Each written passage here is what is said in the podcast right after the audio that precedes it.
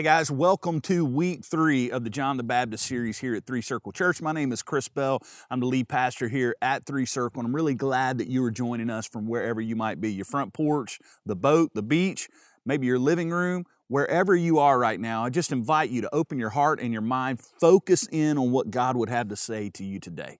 Now, let me ask you a question. When you hear the word counterfeit, what comes to mind? Well, I think most of us, when we hear the word counterfeit, we think about money, right? And that's for good reason because counterfeit money has been around for as long as money and commerce and currency has been around itself. Here in America, counterfeit money has always been an issue. In fact, all the way back to colonial times, uh, when the first settlers came to the Americas and they began to get to know Indians, began to trade with them, they had counterfeit issues. The Indians and the colonials would trade using shells, like literally shells out in nature. And what they found is the black and the blue shells were more rare, therefore making them more valuable. So, guess what they would do? They would paint and dye those shells uh, to try to make fake currency. It's always been an issue. Well, then they started using coins in the Americas as the Revolutionary War progressed and, and they began to use these coins. Guess what? There were counterfeiters. And the way they would do it is they would actually take the same material that they used in coins and they would shave off little pieces of the coinage and then make fake coins out of it. It got so bad that there was a time where most of the coins in circulation in the United States were about half their original weight. In fact, if you take a coin right now that you may have near you and you look on the edges of it, you'll find these little slits, these little indentions on the edge of your coins. That is there as an answer to those original counterfeiters with coins. It's much harder to do it. You can now see if a coin has been shaved off the edges by those little indentions. Pretty amazing, right? Well, then fast forward and we started using paper money, paper currency. Abraham Lincoln, one of the last things he did as president right before he was assassinated is he installed, set up the Secret Service. But do you know the Secret Service was not originally set up to protect the president? I mean, in fact, the last thing Lincoln did was set up the Secret Service, and they were not there to protect him that night at the Ford Theater when he was assassinated. No, the Secret Service, number one job, the number one reason they were originally invented, basically, and installed was to get rid of counterfeit money. And one of the things they began to do to crack down, in particular on paper money counterfeiting, was they began to use certain types of paper. They used uh, different markings to make it harder and harder to counterfeit paper money. So this went on and on and on to where even today it's it's gotten harder and harder to counterfeit but counterfeiting is still around. In fact in the year 2000 they did a major redesign of all the paper money in america and they estimate that they removed from circulation 60 million dollars in counterfeit money. And it's been uh, estimated that at any given time there's over 150 million dollars worth of counterfeit money in circulation in the united states alone uh, at any given time. That's pretty amazing, right? So when we think about counterfeit, I want to give you a new thing to think about. Not just money like we normally do. Today, I want you to begin to understand that there's a thing called counterfeit Christianity. Counterfeit Christianity is something that's not real, that, that, that's not valuable, but yet it is so very prevalent in our churches and in our culture. And today, what we're going to see as we look at John the Baptist is there was counterfeit religion in his day as well. And as he began to preach, and today we're going to look at his preaching, we're going to see that John the Baptist preached a message that went right at the heart of counterfeit religion, counterfeit Christianity. He wanted the real thing, and he wanted Israel to have the real thing. And through the pages of Scripture, we'll find that he wanted us to have the real deal, not a counterfeit. So today, as we take a look at the preaching of John the Baptist, we're going to find out how to avoid counterfeit Christianity in our lives, in our church, and in our culture, and how we too can have the real deal when it comes to true, authentic, biblical, saving Christianity. So, take a trip with me today as we see what John the Baptist had to say when he started preaching.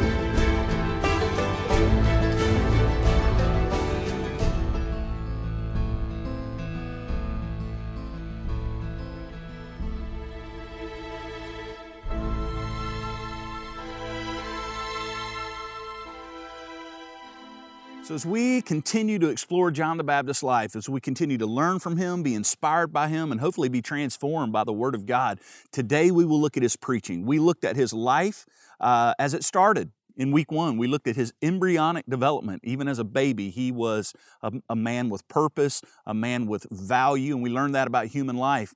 Last week, we even began to learn more about John the Baptist and what he came to do. He was the great road builder for Jesus. Well, today we're going to see his sermons. We're going to look at what he preached when he preached. What was galvanizing the Israelites with his preaching? What was it about him that was so dynamic? And what you're going to find is it was not just the way he preached, which was very powerful, very distinct, but it was the substance of what he was preaching. Let's go to the Bible now, Matthew chapter 3. We're going to take a look at what he uh, was preaching. It says this in Matthew 3 1 through 2. It says, In those days, John the Baptist came preaching in the wilderness of Judea Repent, for the kingdom of heaven is at hand. So, right out of the gate, you get a one liner. If you want to put what John the Baptist preached in one line, that's it. Repent, for the kingdom of heaven is at hand. And he preached in places like this. He didn't preach in the temples, he was in the woods, like I am right here on the banks of the beautiful Styx River here in South Alabama. He preached in the woods, and people came by the thousands to hear him, including the religious leaders we're going to find they came. But let's go on and let's see some more details about his sermons that he preached. Let's go down to Matthew 3 7 through 12. It says this He's preaching, and when he saw many of the Pharisees and Sadducees coming to his baptism, he said to them, You brood of vipers, who warned you to flee from the wrath to come? Bear fruit in keeping with repentance, and do not presume to say to yourselves, We have Abraham as our father. For I tell you, God is able from these stones to raise up children for Abraham. Even now the axe is laid to the root of the trees. Every tree, therefore, that does not bear good fruit is cut down and thrown into the fire. I baptize you with water for repentance, but he who is coming after me is mightier than I, whose sandals I am not worthy to carry. He will baptize you with the Holy Spirit and fire. His winnowing fork is in his hand, and he will clear his threshing floor and gather his wheat into the barn, but the chaff will burn with unquenchable fire. Now, that is the sermon of John the Baptist, probably his most famous sermon. And we can look at his words and we can learn so much. So now, let's unpack the incredible words and incredible preaching of John the Baptist.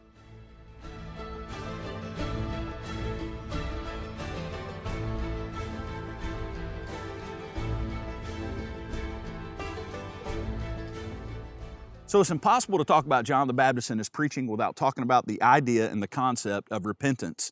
Uh, he talked about it all the time. It was the touchstone of all of his preaching. And it's a word that has been used throughout church history, so it is a common church word, but unfortunately, it is often misunderstood. And also, unfortunately, in particular in modern Christianity, it is a word that is not used enough and yet it is absolutely essential to our salvation. John the Baptist said, Repent, for the kingdom of heaven is at hand. The Bible is clear that we can't be saved without repentance. So, what is repentance? Well, let's just define it a little bit. First of all, to understand what repentance is, let's look at what it is not. Repentance is not a mere academic change of mind. It's not you ascending mentally to a new place of understanding. So, just learning more about Jesus or learning more about salvation and having the information is not enough. That is not what true repentance is. Another thing that repentance is not exclusively is the idea of regret. And I think a lot of us, when we go, man, I wish I would not have done that. I really hate that I did that. And we go, well, that is repentance. Now, that may be a part of repentance and certainly is a natural reaction, but it is not repentance. That is not the way to define repentance. It's also not remorse. Remorse by itself is not repentance, where not only do you wish you would not have done something, because you can wish that you would not have done something in your life because of the consequences of it. That can be the emphasis of regret. But listen, you need to understand that remorse is feeling bad about it. So even if you feel bad about something that you did, you go, I wish I wouldn't have done it, and I feel really bad about it. An apology, so to speak, that is still not repentance. That those may be elements of repentance, but too often people will have one of these pieces. They will regret or they will have a change of academic status and understanding of something or they will have remorse and feel bad and they'll think, "Yes, I have repented," but that is not what repentance is. In our culture, we have a term that I use all the time and it's this idea of my bad. My bad, right? When I do something wrong around the house, when I snap uh, at someone, when I when I don't handle a situation right, or even if I just mess up, I spill some uh, water or milk on a newly cleaned floor, or I forget to turn something on that my wife asked me to turn on, like the dishwasher at night, and she wakes up the next morning, she's like, "Oh, the dishes didn't get washed." And what's my term? What do I say? My bad. And, and, and, it's almost like we think that kind of takes care of it. But the problem is, I've said my bad to things, I bet you have too, that I kept doing. Guess what? I've said my bad 50 times to not turning the dishwasher on, and I still forget to turn the dishwasher on. So my bad really doesn't do anything. It's an acknowledgement, but it's not change. What you need to understand is repentance is more than acknowledging, more than feeling bad. Repentance is far more than my bad. Repentance is something else. So, what is it? Let me give you a working definition for it. Repentance is a radical turning from sin that will always, this is important, it will always, true repentance will always be accompanied by evidence of that repentance. And that's what we just saw in John the Baptist preaching. He says, Repent and bear fruits of your repentance. You need to understand that repentance is at the heart of the gospel. In fact, not only did John the Baptist begin all of his sermons with repent, the kingdom of heaven is at hand, Jesus who John the Baptist was preparing the way for, Jesus is going to preach the exact same thing. Uh, look at Matthew 4 17. It says, From that time, Jesus began to preach. And what did Jesus preach? If you were going to, one line, Jesus preaching, like we did John the Baptist, it's the same line Repent, for the kingdom of heaven is at hand. Repentance is the initiation of our moving towards God, of our relationship with God. Now, you need to understand that repentance alone does not save us, but, but faith in Christ alone is what ultimately saves us. But you don't get to faith without repentance. What I would say to help you understand this is if you had a coin in your hand, like we were talking about earlier, and you could flip that coin, you need to understand that repentance and faith are like two sides to the same coin. Repentance has to happen first, but immediately almost, simultaneously, Uh, faith occurs for salvation. So in salvation, what you have is repentance in turning from sin, and then you have faith that is turning to God. Again, let me say that. Repentance is turning from your sin, and faith is when we turn to God. All of this, by the way, is the work of the Spirit of God in us. We can't do any of this on our own. God is the one who draws us to Himself, God is the one who convicts us of sin. Repentance and faith is the moving of God in our lives. So salvation in turn uh, will always involve turning from your sin, which is repenting, and turning to God, which is faith. So, to help us understand this concept, this biblically crucial concept of repentance that I just don't think we talk about enough anymore, because what I think we talk a lot about is faith. How do you come to Jesus? Come to Jesus, and rightly so. But I think what we leave out is a hard thing because maybe it's uncomfortable to talk about because repentance involves some important things that are hard for us to deal with as humans. Uh, but we don't talk about repentance enough. And maybe that's why we have a lot of counterfeit Christianity in our churches. It's certainly why John the Baptist had to go right after counterfeit religion in his day the Pharisees, the Sadducees, uh, the people of Israel who had been under their care and under their leadership. There was a ton of counterfeit religion, inauthentic and it's happening today in our churches. It may you may yourself be what I would call a counterfeit Christian. And hopefully today's message in using John the Baptist to help us understand will maybe help you identify whether you are an authentic Christian or whether you have fallen into that counterfeit Christianity camp. So when it comes to repentance, let's talk a little more about what it means. And a guy that's going to help us do that is an old, old pastor. He's not around anymore. He died a long time ago. His name is Thomas Watson. He was a Puritan preacher in the 17th century, and he had this amazing piece that he wrote and he preached about repentance. And he gave us these six things about repentance that I want to share with you today from this Puritan pastor, Thomas Watson. Uh, here we go. First, the first thing involved in repentance is the sight of sin, he said the sight of sin. This is when we view ourselves rightly as sinners. This is the beginning point. You can't become a Christian without these things happening. You also can't continue to grow in Christ without understanding your own sin. The Bible reminds us in Romans 3:10, none is righteous, no not one. So we have this thing where we'll say, well, that person's a good person or that person's a good person. We'll, uh, we even have ways of dividing things, right? Like most of us would say, Billy Graham, when he died, we'd say, Billy Graham was a really good guy, right? Just a really good, good man. But then we may look at some criminal that, that some serial killer that dies, and we may go, now that's a bad guy. That's not a good guy. But the Bible actually would say, no, no, you're going to have to take Billy Graham and all the other people that you think are good, maybe even yourself, and you're going to have to walk them all over to the not good side. Because the Bible says actually, when it comes to righteousness, there is no one who is good, right? This idea is the idea of self righteousness. Have you ever said or ever heard the term, that person is self righteous? Normally, when we use that term, what we're saying is they are proud or they are arrogant but theologically, the Bible has a more in depth idea when it talks about self righteousness. And it's the idea of someone who is trusting in themselves to save themselves. Well, this is clear that you need to understand that can't be so. You and I are not good on our own. We need Jesus. And Thomas Watson says the first piece of repentance is having a right view of our sin, the sight of sin. Secondly, is the sorrow over sin.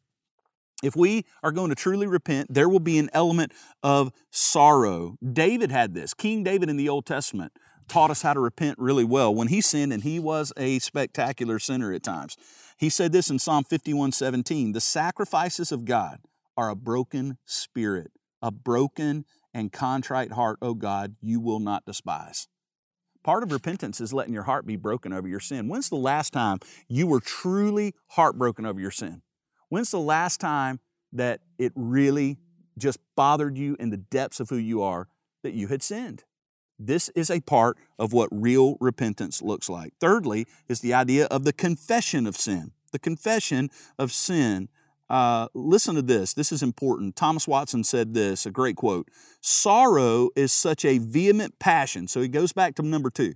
Sorrow over sin leads to confession of sin. He says, Sorrow is such a vehement passion, it must vent. It vents itself at the eyes with weeping, but it vents itself at the tongue by confession. What he's saying is, when you truly are broken over your sin, it will come out of you. It will come out in emotion, weeping. It'll come out of your mouth with confession. That's what real repentance looks like. Fourthly, is the idea of shame of sin. This great old Puritan pastor says there is an element of shame. Now, he's not talking to the Christian who, uh, who stays wallowing around in their shame and it holds them back from true joy. But there is an initial shame in sin because sin makes us guilty.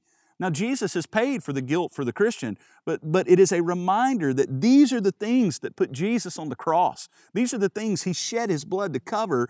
There should be an element of shame, not an, uh, an ongoing shame that we wallow in, but, a, but an initial shame that leads us to repentance. It is a part of repentance. In fact, we see it in the Bible. Thomas Watson said this about uh, shame in, initially. He says, Blushing is the color of virtue. In other words, there's there's a shame over my sin when I continue to sin. Ezra 9 6 in the Old Testament says this Oh my God, I am ashamed, and I blush to lift my face to you, my God. For our iniquities have risen higher than our heads, and our guilt has mounted up to the heavens. So there should be an element of shame in sin. Fifthly, Thomas Watson says there should be a hatred of sin. We should hate sin. He said this Christ is never loved till sin is loathed. I think that's very true. Loving God must be genuine. That's what Romans 12 9 says. Listen to what it says.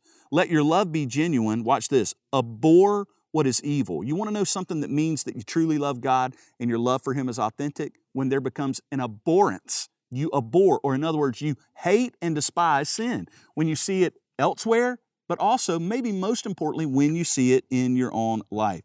Uh, Romans says, hold fast to what is good. And then finally, Thomas Watson helps us understand repentance when he says repentance involves turning from sin. He said this repentance means little if it does not lead to reformation. Repentance should lead to reformation in our lives. Or in other words, it should lead to change, radical change.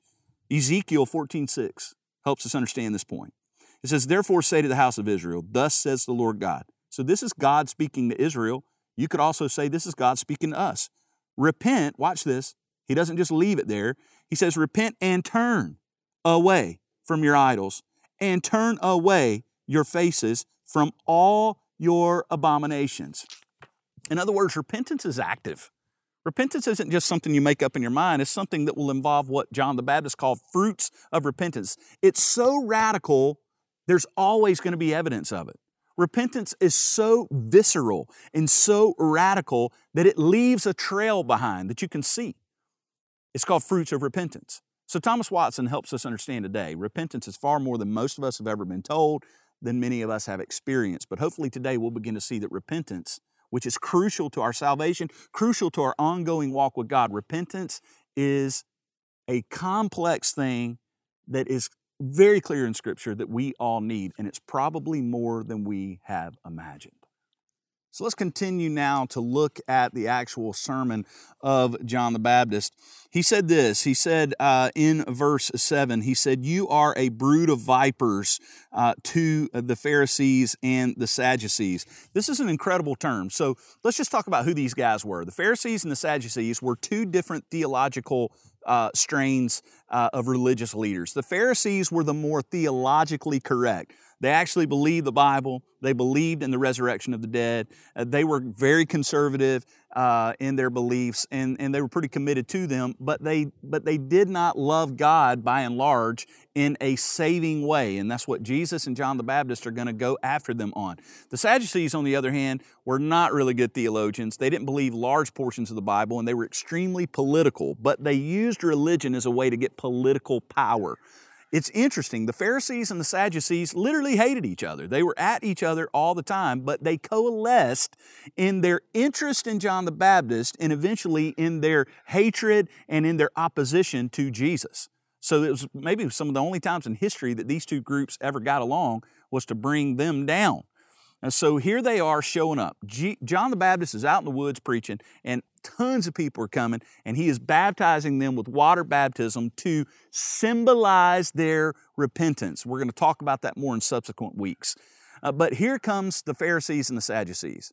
And they come down and, and, and they're, they're certainly listening to him preach, and they begin to want to be baptized as well. And he says to them, You are a brood of vipers. Who warns you to flee from the wrath to come? Now, what's he talking about? Again, John the Baptist is looking to take down counterfeit religion. And no one represented that more than the Pharisees and the Sadducees. They believed that their own good works could save them. They believed that they were good enough and better than everybody else, and that that's how you stayed in good standing with God. It was not about grace. It was not about a relationship. It was about strict adherence to the rules, and they even made up more rules to make it even harder. And this had led the people of Israel down a road of counterfeit religion, counterfeit Christianity, right? That's what we're talking about today. The same thing happens today. So John the Baptist calls them out. And he says to them, You are a brood of vipers. A couple things I want you to understand here. First of all, a brood of vipers was a common phrase in that day. To say you're a brood of vipers meant you're not good. You have bad intentions. So John the Baptist is going at their hearts. It looked like they had good intentions. They're coming down like everyone else to hear the message of John the Baptist, to hear the preaching, and then to make a show of it by being baptized. John the Baptist will have none of it because he knows and understands their hearts are not where they should be. That, see, John the Baptist was also using this term to describe a common thing that would happen in that area. Uh, they would have these fires, these wildfires, and in those that wilderness where John the Baptist was, uh, there were these things called vipers. They had vipers there, and they did not like the water. These snakes did not like water, but what they hated more than they hated water was fire. So when a, wild, wildfire would happen from lightning or whatever, uh, the, it was an arid culture, so things like that could happen. These vipers would head for the water. You would find these snakes that would never go near the water. If there was a fire surrounding the area, they would find the water to escape the fire. Now, watch this. They were not water snakes. That was not their, the water was not their environment, just like this river that I'm on right here, Styx River.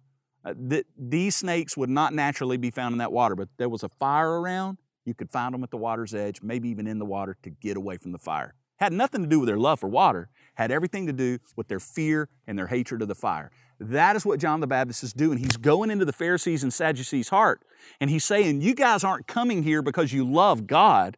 You're coming here because you hate the possibility of punishment and destruction. So you're trying to check one more thing off of your religious list. It sounds like modern culture Christianity right now, uh, where many people will go to church just to mark it off the list. And many of us are, maybe we've never truly repented, never really given our, our life over to Jesus, and yet we put on the religious show we come and we do the thing and we, we, we attend church, we do all the church things, particularly where I live here in uh, the southern part of the country. There is a massive cultural Christianity that takes place here. It is deadly, it is dangerous, and it is not saving Christianity. And John the Baptist goes right at it and he says, Are you coming to the water because you love God? Or are you coming to the water because you're trying to check it off a religious list? You're trying to escape the fire. Now, Jesus had something similar to say about the same situation, and it's even more visceral and even more in depth. Let's take a look at what Jesus had to say about the same issue right now. In a stunning place in the scriptures, Jesus himself was preaching long after John the Baptist had passed the torch to him, did his job of creating that highway for him. Jesus is now preaching. And in Matthew 7 21 to 23, these stunning words from Christ come across the pages of Scripture. He says, Not everyone who says to me, Lord, Lord, will enter the kingdom of heaven, but the one who does the will of my Father who is in heaven. Remember, repentance leads to the fruits of repentance. True, authentic faith leads to fruits. That's what he's saying. Jesus is saying, There's a lot of people that are going to say they love me, but their life won't show it. Verse 22 On that day, many will say to me, Lord, Lord, did we not prophesy in your name and cast out demons in your name and do many mighty works in your name? And then will I declare to them, I never knew you. Depart from me, you workers of lawlessness. Now, this is exactly what John the Baptist was preaching on, and Jesus picked it up and took it further, clarified it even more, which is exactly the way the two would interact prophetically from the Old Testament. This is exactly how it would work. Jesus, listen, when he said those words, he wasn't talking to uh, people who weren't religious. He was talking to the church people. Now, think about that for a second. He would have been talking to all of us, warning us of this. Jesus is not talking to false religion people. He's not talking to cult leaders. He's not talking to the murderers and the deviants here. He's talking to people who were listening to him teach, the religious people in Israel of his day. And he's telling them, he's warning them, hey, not all of you who say, Lord, Lord, will enter the kingdom of heaven. In other words, he's saying exactly what John the Baptist did. He's saying, Many of you are counterfeits. Many of you say the words, play the game, do the deal, check the to do religion list off, and you're not for real. You are like counterfeit money. Self righteousness, again, is what he's warning about. He's saying you can't save yourself, only Jesus can. And notice a phrase that they use. They said this uh, Jesus says, They will stand before me in that great day after death, right? They'll stand before me and they'll say, Did we not do all of these things? And see, the gospel moves it from did we not to did he. It moves from what we have done to what God has done in Christ. And the problem is, false and counterfeit Christianity will always say that. Look what we did. Didn't we do all these things? It would probably sound a lot like this Didn't we say grace before our meals? Uh, didn't we listen to Christian music? Didn't we watch Kirk Cameron movies? Didn't we go to church at least once or twice a month? Didn't we throw money in the offering plate? Didn't we sponsor a child? Didn't we do didn't we go on that mission trip? Didn't we? Didn't we? Didn't we? Did we not? But the Bible tells us that authentic Christianity does not say, look at we, look at what we did. Authentic Christianity always says, I'm trusting in what Jesus has done. And that's what John the Baptist was attacking that day on the shores of that water. And it's what we are talking about today on the shores of this water. What are you trusting in? And are you counterfeit in your Christianity? Have you played a religious game, a cultural Christianity game? Or are you authentic in your love for God? So let me ask you this question today What would be your version? Like Jesus and John the Baptist was saying to the religious people of their day, what would be your version of, like when you stand before God, the religious side of you, what would you say? Lord, did I not fill in that blank? Where have you been religious? And maybe you've put a little too much clout in that. And what would it look like for you to change that to this is what Jesus has done in my life? And that's what I'm trusting in. Nothing else but Christ and His righteousness. Jesus and John were on the same page. Let's go back to John's sermon and let's see what else he had to say. So, as we look at John the Baptist's sermon, the next thing we see is that he told the Pharisees and the Sadducees and everyone who would listen, he said, You should always bear fruit with repentance. Remember, we said that repentance will always leave evidence of its authenticity. You always will have evidence of true repentance. We would say it like this listen, repentance itself is not a work. The Bible says we can't be saved by works. Repentance is not a work, but it always results in works. Repentance is a part of being saved. It, in and of itself, it's not a work, it's not something you achieved, but it is something that will always lead to works. It will always leave evidence that it was there. I'm telling you. It's like if you, uh, repentance is a little more obvious. It's not something that you have to look hard for. It's like, look, I'm standing here in South Alabama in this beautiful place on Styx River, but if someone let an elephant out in this area and the elephant walked around here, I would know it was here. Like it'd be impossible. I'd be like, that's not deer tracks. That's a big animal. Like that's not what normally hangs out here. There may be some other signs left around the place that would tell me that's an elephant. You know what I'm saying? It's real obvious. And I think what the problem is in our own lives, we think repentance is this mysterious thing, and John the Baptist and Jesus are saying, no, there'll be clear signs that repentance has happened in your life. There will be fruits, John the Baptist said, of repentance. What's he talking about? See, we want to think things are more mysterious than they are, but all you have to do is keep reading the Bible, and the Bible tells you what fruits of repentance are. Go to Galatians uh, 5 22 to 23. Listen to what it says. It says, The fruit of the Spirit, which would be fruit of repentance, is love, joy, peace, patience, kindness, goodness, and faithfulness, gentleness, and self control. Against such things there is no law. In other words, repentance, true repentance, leads to this new evidence that you have a relationship with God. And that evidence is, are, listen, would be things, fruits on the tree of your life that could not have happened without the work of God in your life. You can fake it for a little bit, but not very long. These things show that you have truly repented. Fruits of repentance. Listen, there will always be evidence of repentance. The next thing we see in verse 9 is he said, Don't presume to say to yourselves, We have Abraham as our father. Uh, here's another thing that always happens with cultural Christianity, and you just need to understand this. You can't inherit Jesus. Listen, just because you came from a godly family, good folks, they voted the right way, voted their values, uh, you know, made good money and were good people, and all these things we like to say, in particular in the southern United States where I am, all right? We, we just love this stuff. John the Baptist is saying, hey, you can drop all your Abraham's our father stuff. And I think he would say to us, hey, you can drop all of your uh, God and guns, and we're good old boys and Southerners, and, and we like good country music, and we like a good steak on Saturday night, and I like my chicken and my, uh, you know, my cold beer and all that kind of stuff that comes from all of our songs and everything we have, right? All that good old boy Christianity. John the Baptist would say to us with a half-eaten locust hanging out of his beard and a leather outfit crazy hair, he'd look at you and go, Hey, you can leave that at the door. He would look at all of us and really get on us. And he would say, Tell me where the evidence is. Show me where the evidence is that you really love Christ, that you've really sold out to Him, that you've really given every part of your life, because there will be evidence of your repentance. There'll be evidence of the authenticity of your Christianity. And he would say, Don't give me this Abraham is my father stuff, because you can't inherit Jesus. You have to believe upon Him. And you can't uh, walk into heaven on the faith of your father or your mother. It has to be your faith individually in Christ. John the Baptist is coming right at this stuff. As I stand here with these dead trees around me, it, brings to mind a word that I think is one of the most dangerous words for people who don't know Christ. For people who are playing the counterfeit Christianity game, you, you want to know one of the most dangerous words? It's tomorrow. Tomorrow I'll believe. Tomorrow I'll give my life to Jesus. Tomorrow, when I've done this or I've done that, tomorrow. But there is an urgency to the preaching of John the Baptist and ultimately Jesus that you are not guaranteed tomorrow, but you have right now. If you're watching this sermon, you have right now.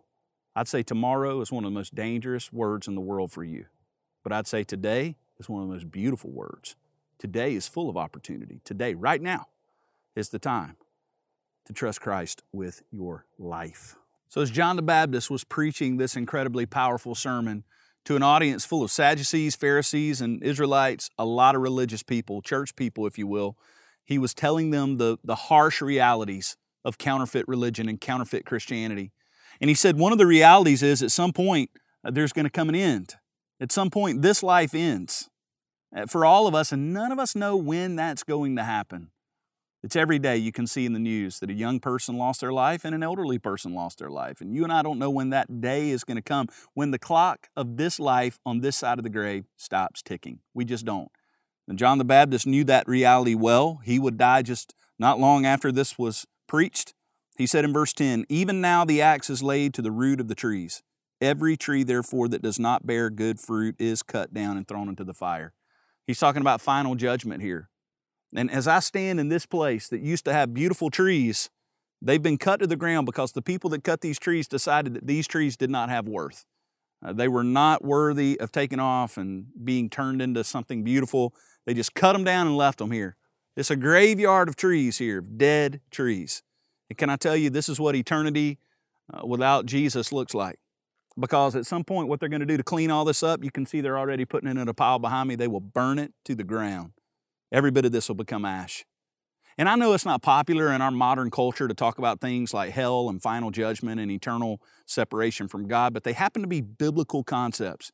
And John the Baptist preached it, and Jesus preached it. Jesus talked about the reality of eternity apart from God and the reality of hell just about as much as he talked about anything. So, what I want you to hear me tell you today is I love you enough, I care about you enough to tell you that counterfeit Christianity leads to a graveyard trusting in yourself leads to a graveyard. And the one with the axe that cuts the tree down that never bore fruit is the ultimate judge, Jesus Himself. And today, this doesn't have to be your end or mine. The gospel offers us another way a way to life, a way to salvation, a way to Jesus. Jesus gave His life on a cross, on a tree, to keep you and I from having the axe laid to our lives in the end. Counterfeit Christianity is not worth you wasting your life on. Give your life to Christ. That's what John the Baptist is preaching, but it is a warning. He loves you enough to tell you the truth. He loves you enough to say, hey, without Jesus, the axe will be put to your tree of your life, and you'll end up in the, in the heap. You'll end up here. But it doesn't have to be so for you or, or me. You hearing this right now is evidence that God loves you and is calling to you through the pages of Scripture to give your life to Christ and bear fruit of repentance. So the last thing we see here is John the Baptist talking in verse 12 about a winnowing fork in his hand. He says he's going to clear the threshing floor, gather the wheat into the barn. And he talks about this thing called chaff. He will burn the chaff with unquenchable fire. So what John the Baptist is saying is that he's starting a job that Jesus is going to finish. And John the Baptist is saying, Look, I'm preaching all this, but I'm not the one that's ultimately going to do it. I'm not the ultimate judge. The one coming after me, that's Jesus. He says He's the one that's coming with the ultimate judgment. Remember, Jesus is the one that will stand that day and say to us, I never knew you. And one visceral, visual example that John the Baptist gives us is a winnowing fork and a threshing floor. And he says Jesus is the one holding that winnowing fork. What's he talking about? Well, in that day, what they would do is when they got crops in and they harvested those crops, they'd put them on the floor, threshing floor, and they would take this big pitchfork looking thing and they would jab it into a big chunk of that wheat that had other stuff in it as well. And it's real hard to separate it. They didn't have machinery like we do today that'll separate all that. So they would literally toss the wheat into the air. And wheat is heavy. So when it fell, it would leave in the air the chaff. The chaff would literally blow away just in the air. It would blow out of the wheat and the wheat would fall to the ground. And they would do this over and over again until they got all of this stuff called chaff, which was useless. It looked like the real thing, wasn't the real thing. It would be out of the way. And what was left was the good stuff, the real wheat. Now, let me ask you something. If Jesus was to walk into our church, into our homes, and start tossing us in the air, are we coming to, back to the ground because we are authentic? Is there a weight to our Christianity? Is there a weight to what we have said about Jesus? Or are we cultural counterfeit Christians? And would we blow away like dust in the wind? That's the question today. And your answer to that question, my friends, wherever you are today, has eternal implications.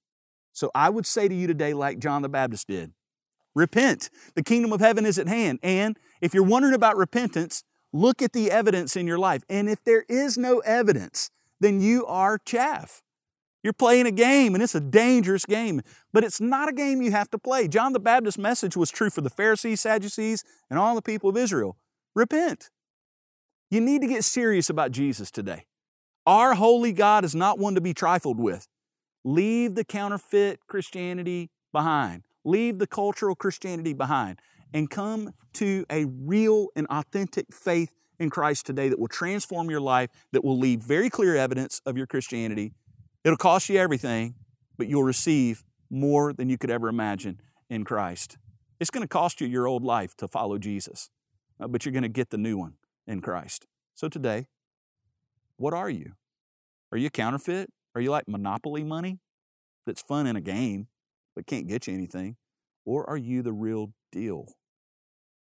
When Jesus throws us in the air with the winnowing fork of His purity and judgment, do we fall back to the ground as wheat or do we blow away in the wind? My hope is today that you will have a faith in Christ that is saving, that is authentic, and that you will have evidence of repentance in your life, like John the Baptist preached.